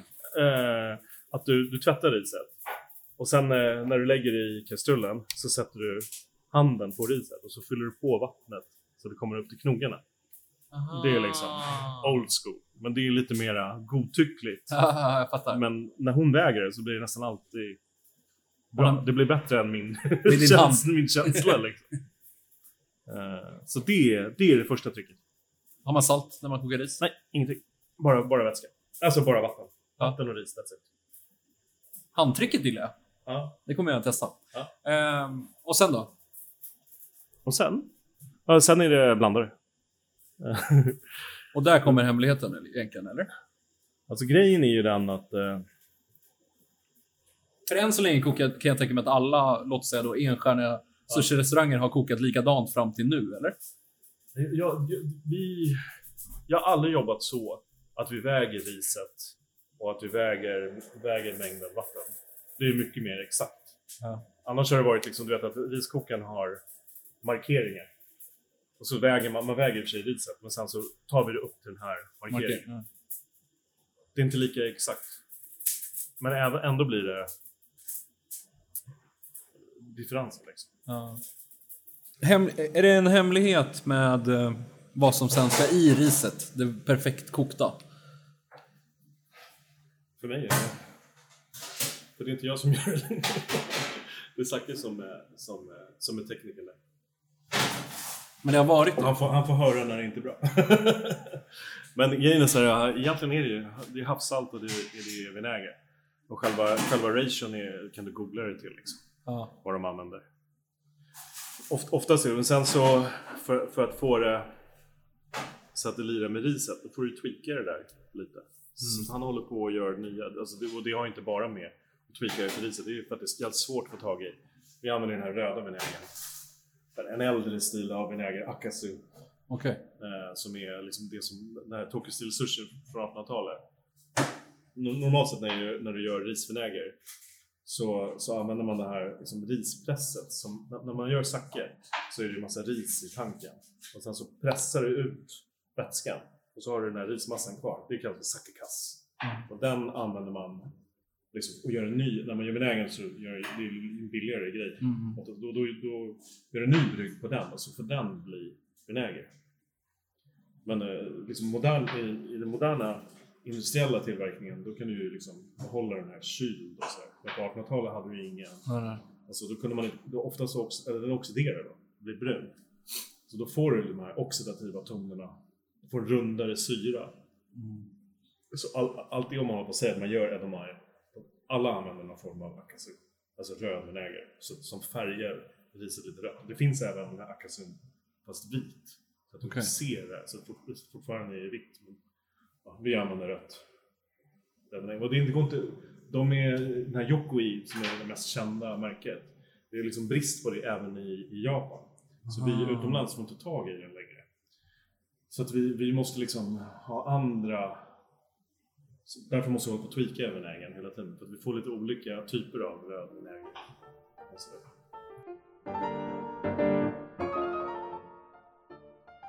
Har du, eller har du en känsla, kan, kan du tröttna på att vara så förknippad med sushi? Hade du velat utveckla vara förknippad med något annat? Eller?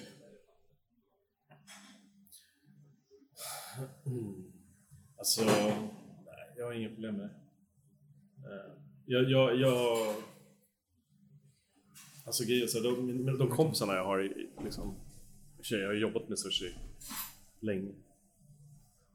Nej, jag blir inte trött på det. Jag, jag känner ju att det, jag kanske... Det är inte allt jag är Nej, nej, nej. för, för mig själv liksom. Men det är Och- och viktigt, för och så kan det ju vara och, och ibland. för de kompisarna jag har så är jag inte det heller. Liksom. Sen om, om så här, men så här, man kanske blir så här när man gör den här typen av grejer. Det, det är fine, det är inte hela jag. Det är en, en del av, av jag, det är mitt yrkes-jag. Och det, det är fine, mitt yrkes-jag är, är det där liksom. Det kan ju ta tid för människor att särskilja en sån sak. Alltså sin, sin identitet för vem man Ja. är. För, för känslan kan vara att du kan få extremt mycket cred kring den du är här. Alltså identiteten på restaurang. Folk säger åh vad gott det här var, mycket bekräftelse, mycket. Men Mm. Men sen så- utanför får man så- inte samma och så blir det en, liksom en skev bild Så av är det ju. Och så I perioder när jag jobbat jävligt mycket, då kan jag känna mig vilsen Ah. i världen utanför. Eller du vet, så här, på, på, på den tiden när jag jobbade svin mycket, och sen när jag var ledig, då gick jag ut på restauranger och kollade, liksom snacka med folk och bla bla bla. Nu, nu gör jag inte det i samma utsträckning, men, men jag har haft perioder när, när jag behöver tända av det här. Nu, nu jobbar jag inte, jag jobbar inte samma mängd som jag gjorde förut. Nej. Jag har, jag har mer fritid nu. så, så det blir inte riktigt samma sak. Men jag kunde, då kunde jag, du vet så här, Som att man, eh, jag vet inte. Ja men tänder av. liksom. ah, ah. Att man säger typ där ingenting känns på riktigt. När man inte får stå där. Nej. Men jag, jag har bättre balans i det nu. Men jag hade absolut en period när, när så här, kände mig lite vilsen när jag inte var här. Hur jobbar du med avtändningen då? Eh, Den kan vara svår. Ja, alltså dels så, dels så är mitt sch- schema lättare nu. Ja, liksom. ja. Alltså, jag bor på landet nu, bla bla bla. Går inte ut och käkar lika Men jag, lever en annan, jag har en annan livsstil nu Ja. än, än vad jag hade då. Vad, vad tänker du om att det ni gör här på Sushi, en liksom... Låt mig kalla det avsmak, en, en omakase. Med en servering där det kommer bitar. Sen är sushi också en liksom plastlåda på en bensinmack för 80 spänn. Är inte det fint? Jo. Det är som allting liksom. Det finns olika sidor, olika nivåer, Ja. olika lager. Men, Så, för jag har det- sett eh, vissa klipp och sådär, men det är väl oftast olika youtubers som åker runt och ska äta olika. Så blir det alltid jag åt den dyraste sushi-biten i världen. Ja, Så ja, ja, ja, det där är poppis. Kan man... Eh, kan du legitimera det? Kan du tycka att det är okej att en bit kostar liksom 200 dollar? Kan du förstå varför den gör Alltså, det? nej, egentligen inte. Jag, Nej. vad, vad, vad, vad är det? Men är inte det, var inte det hela måltiden liksom? Det är väl Nej, inte... men det har varit det bitar inte- också. Ja, ah, är det så? Ja. Typ att det är såhär Men det skulle bli och bladguld och och... sådär. Ja. Ja, har du tillräckligt mycket av det på det så, Men biten i sig kommer det aldrig gott, dit. Blir, blir det gott liksom? Det, matlagning handlar ju inte... Det handlar om att få någon slags balans i det man gör. Det är ju det som Mm. blir gott liksom. Det där är ju någonting för Det är ju skull, filosofin, så- vissa tycker ju att dyrt jag, är bra. Jag menar, jag menar, det fanns väl såhär, där vid Gröna Lund, att du kunde äta den här jävla hamburgaren. Just det. Alltså det är samma typ av grej. Ja, ja. Det, det, är väl, det är väl roligt om någon tycker det är roligt. Det är ingenting som jag går igång på. Nej. Ehm, hur nära tycker du själv att du är eh, Tokyo? Matmässigt. Matmässigt, åtta timmar. ja, nej, jag vet inte. Alltså det, det där är ju såna grejer som är... Ska jag, ska jag sitta och säga det? det, det målet är... Jag tycker att vi, är- vi, vi har, jag, tycker vi har, jag tycker inte vi har kompromissat så mycket med, med det vi, vi har försökt göra. Sen, sen om vi träffar målet, eh, det får andra säga. Finns det en drivkraft att åka dit och öppna en restaurang där? Nej. Nej. Du vet, jag ska visa dem hur man gör. Nej. Nej, Jag vet inte, jag har så svårt att se... Varför? Nej. Grejen är ju att vi gör våran grej här. Nej, Liksom så här, och sen, men om vi gör den här grejen där. Finns det ett egenvärde i det? Jag vet inte, nej jag har inget... Det är som att sälja sand till araberna. Så kan det vara. Men alltså det kan väl också vara en bekräftelse i sig att så här, bli accepterad där Ja. också, så ger det ett mervärde. Ja. Jo, precis. Alltså grejen är ju den att så här, trenden går ju åt andra hållet. För det finns så jäkla många bra. Det är så jäkla, det är därför det finns eh, det är därför som, som jag, jag sa det där om att någon har riset i den här temperaturen eller någon använder bara jättevarmt ris eller bla bla bla. Att, att de måste ha de här gourmetsticksen. Det, är- det är lite sjukt hård konkurrens. Och att vet du, det, den här Araki som flyttade till London. Det finns den här Sushino Yoshino som var typ bästa sushin i, i Nagoya. Som inte, det gick inte att boka. Det var så helt stängt. Han flyttade till New York. Vet, så här, Saito skaffar filial. Alltså många söker sig ut från Japan. För det är så jävla hård konkurrens. Bland annat. Och för eh, tjäna mer pengar kanske. Ja. Det är väl eh, det är många människor som... Hur, hur tänker du kring det? Alltså, Kring vadå? pe- Pengar som drivkraft till motivation eller öppna fler restauranger eller ha större eller så. Ja, alltså alltså den här grejen som vi gör. Jag känner inte att, att, eh, att jag, jag kan öppna en till sån här låda. Absolut inte i den här stan. Och, och, och att, jag vet inte. Men däremot så, så har man ju mycket, eller man har ju idéer och drömmar och så här. Varit på väg och kanske öppna ställe nummer två. Men eh, det har liksom inte, stjärnorna har inte stått rätt. Nej. För en del är det väl kanske det så här. Vad ska stå rätt då? Alltså vad är det Jag du... vet inte. Det ska... Jag blir, ibland blir jag, jag, jag blir... eh, Eller hinner du bli för trött på dig själv så att du drar ner dig? nej men jag blir skraj att, eh, att jag inte ska räcka till. Eh, för två ställen. Liksom. Vad är det, vad, vad i det Ja, men- skrämmer? Nej men att jag att bränna ut, bränna ut sig. Ah. Liksom att, och att i, i slutändan blir ingenting bra. Jag har haft lite sådana tendenser att det, det har varit jobbigt liksom. Ja. När har det varit som mest jobbigt? Vad säger du? När har det varit som mest jobbigt? Eh, eh, nu under pandemin har jag haft det lite jobbigt. Eh, jag, jag fick, eller min, när min kollega Zacke som han bröt benet förra året fick jag, fick jag så här, Jag vet inte, jag har alltid kunnat jobba, liksom kunnat ignorera stress rätt mycket och så här, kunnat kötta igenom ganska mycket men sen på senare år så har jag fått så här, jag har fått panikattacker Liksom. Eh, och nu fick jag det när han bröt benen och jag måste stå här hela tiden. Och det, så här, man känner att så här, allting... Eh, om, jag, om jag går härifrån så dör jag. Liksom, då, allting vilar på mina axlar. Fick, fick jag, Du varit lite fängslad här. ja, jag kände mig, kände mig väldigt låst liksom, och då, då fick jag panik. Så, det, ja. och så jag, jag, fick, jag fick en sån attack för två år innan dess också. Gick till psykolog och allting blev bättre men ja, jag, jag, jag kan få sånt. Så jag, jag är lite rädd med hur mycket energi jag vill lägga på saker och ting Ja. utan, utan att gå sönder. Och då finns rädslan, öppnar den till att det blir för mycket liksom. Ja. Sen så, jag vet inte, jag har inte...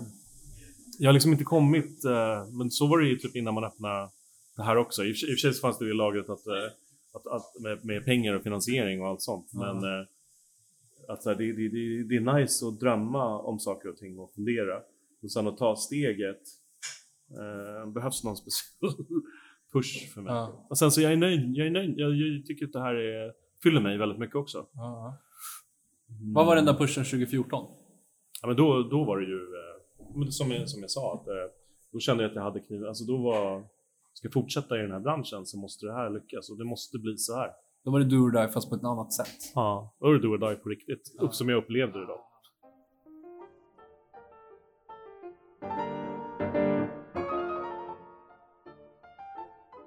Känslan utifrån, det är tävla i mat har aldrig varit något för dig? Årets kock? Jaha, nej. nej.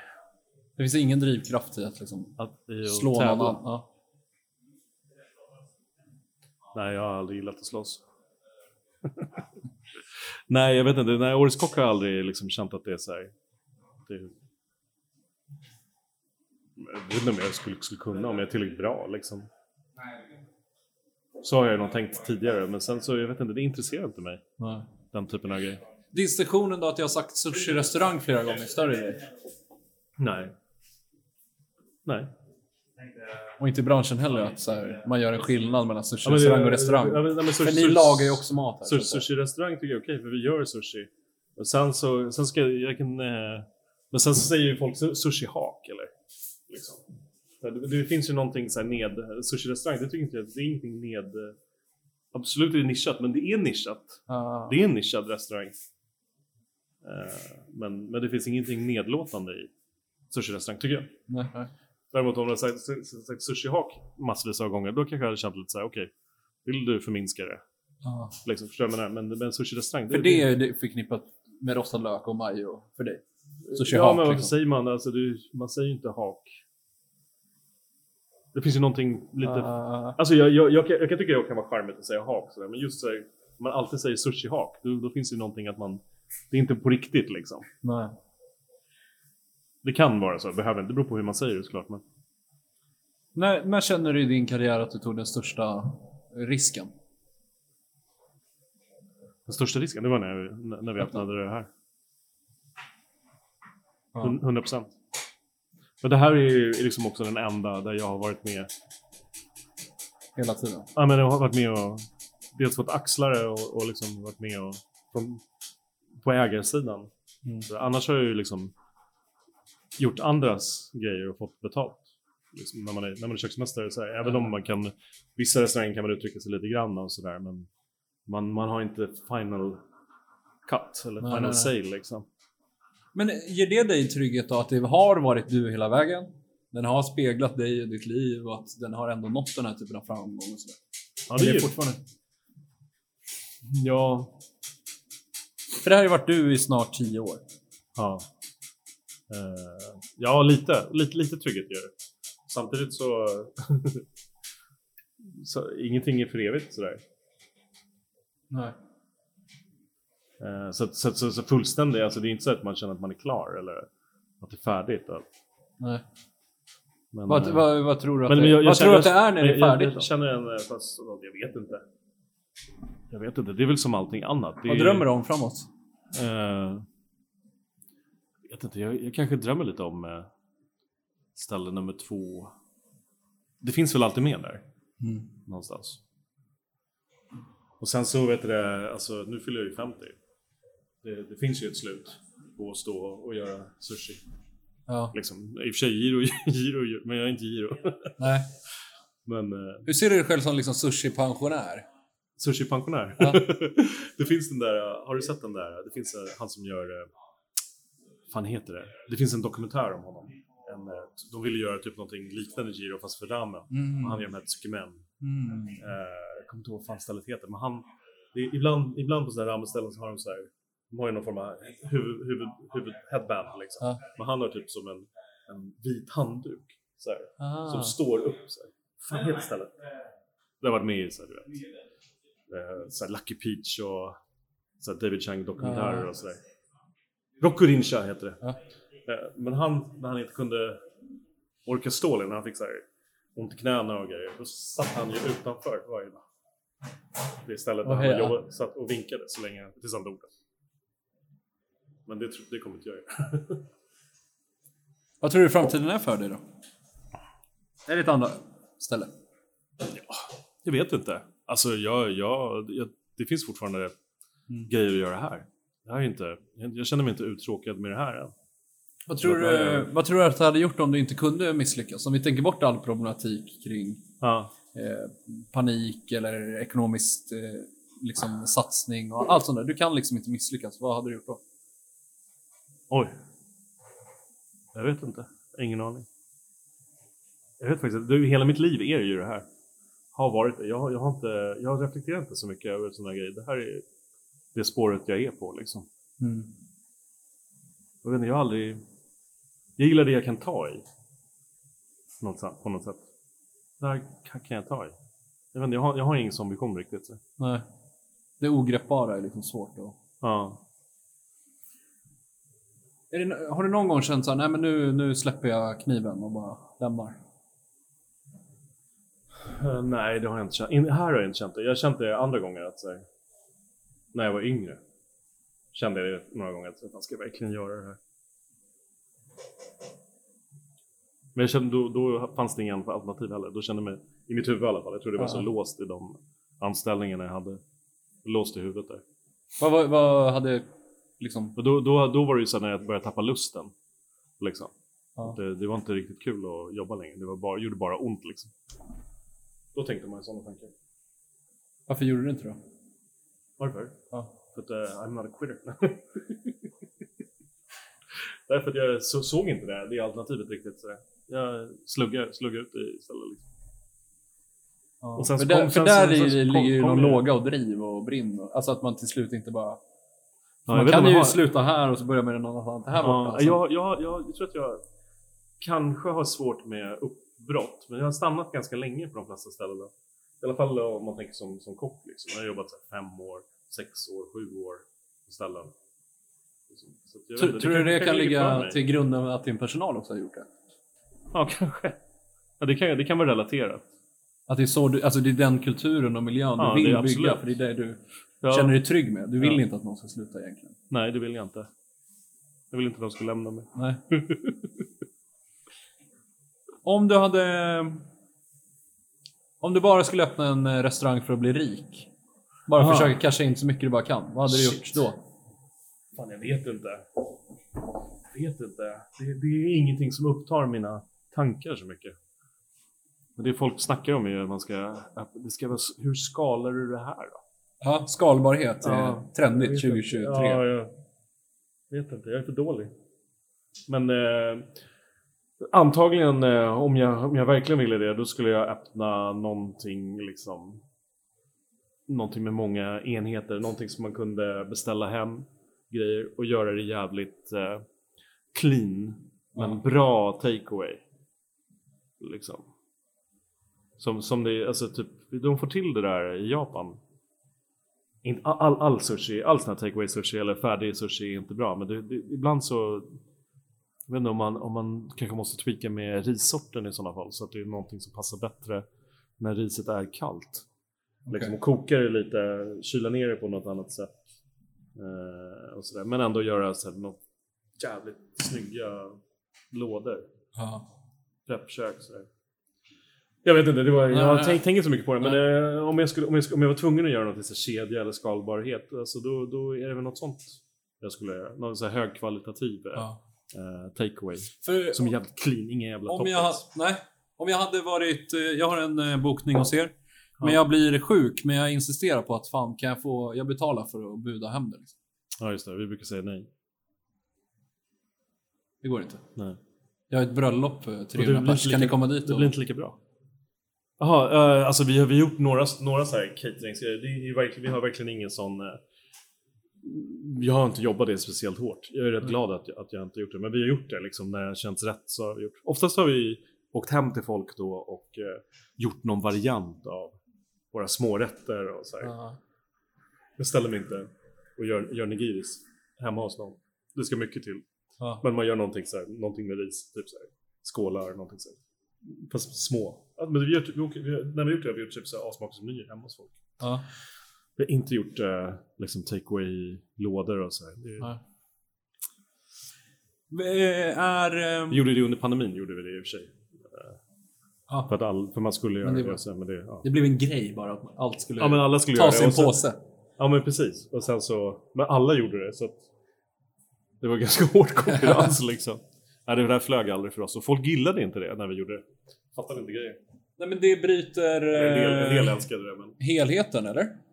Av vad du vill att det ska själva, vara. själva grejen med det som gör det, det som, är, det som är tanken med det här är ju att man sitter och du får en när, när riset är i bra temperatur och det är så här, ris, allting är tempat Mm. och så äter du den och så händer någonting. Skickar du hem det då, då tappar du det som gör det bra. Ja, exakt. Liksom.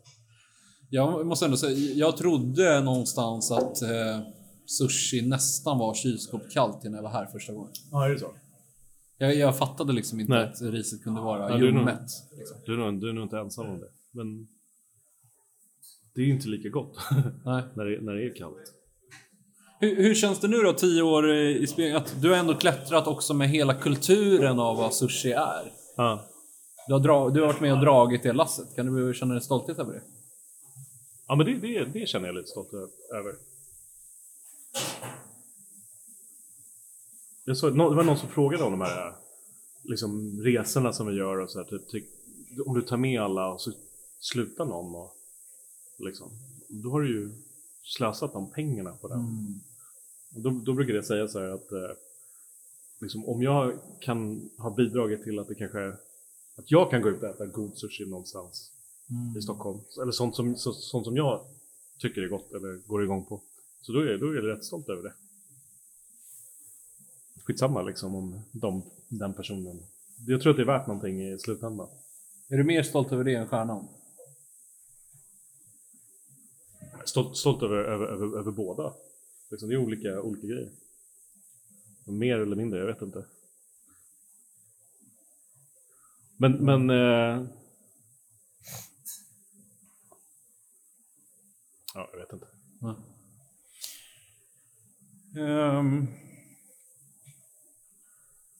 det finns, eh, ni har en eh, signaturrätt med eh, sojamarinerat ägg. Mm. Ta oss igenom den. Berätta varför den är er signaturrätt. Ja. Nej men det var... Alltså från början så, så gjorde vi omakasen eh, utan eh, smårätter. Allra första början, typ alltså f- 2014. Det var bara nigiris. Jävla massa nigiris. Jag gjorde typ så här 16 nigiris eller någonting. Sen var det så här, det, det, då- var det hela tiden handlade det om att så här, du vet, få ekonomier och överleva och så här. Så då var det, tror att det var typ att vi skulle göra det till alla hjärtans dag 2015 tror jag att det var. Så gjorde vi en sån här, ja men vi slängde in, för då hade vi börjat att man skulle kunna lägga till smårätter på tavlan.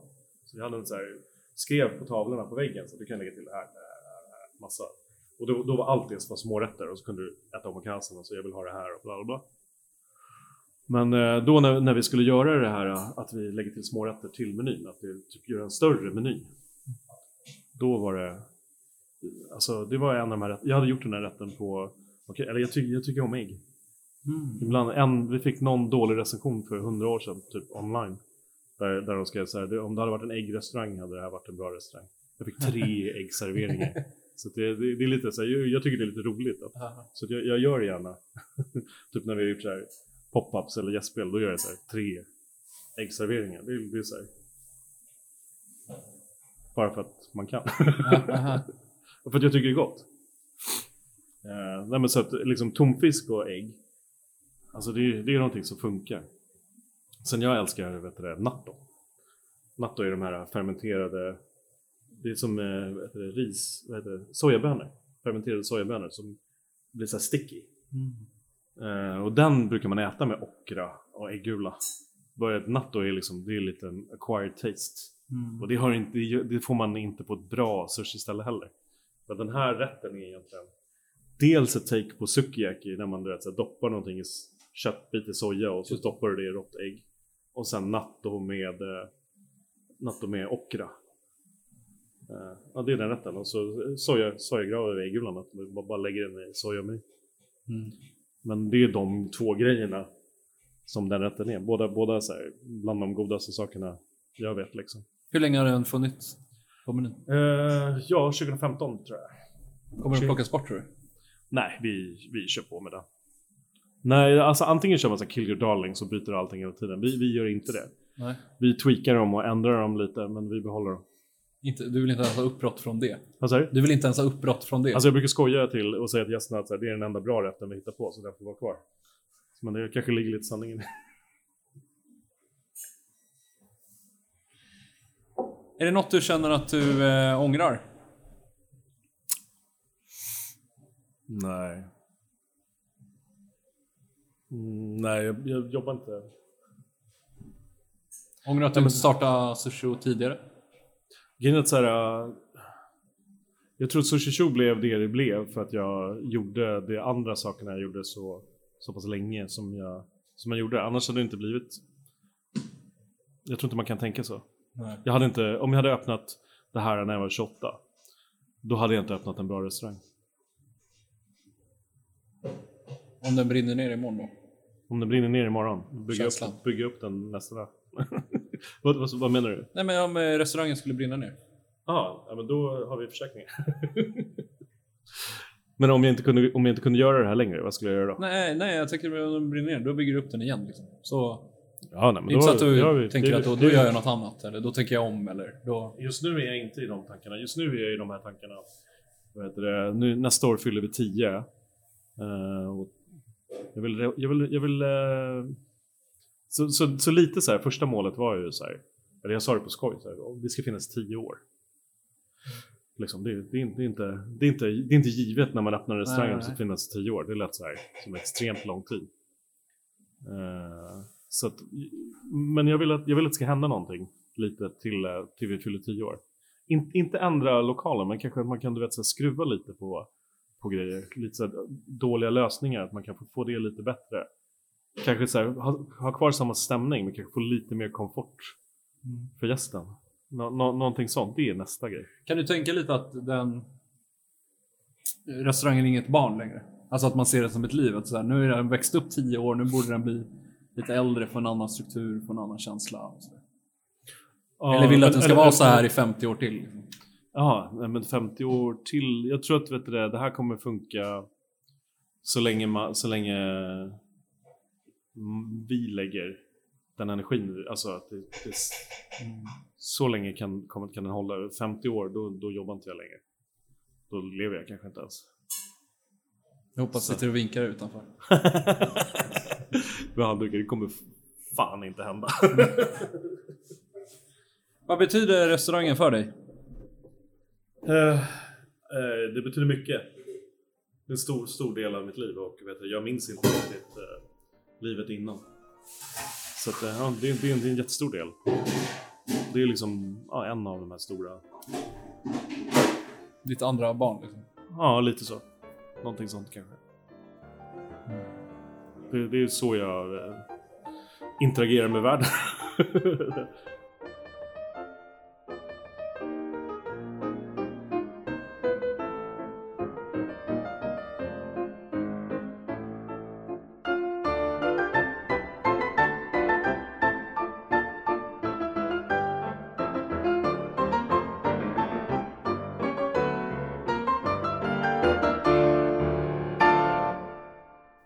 lyssnar på Ingredienserna. En podcast skapad av The Georgiou Media. Grafisk layout av Marcus Beckford på True Production.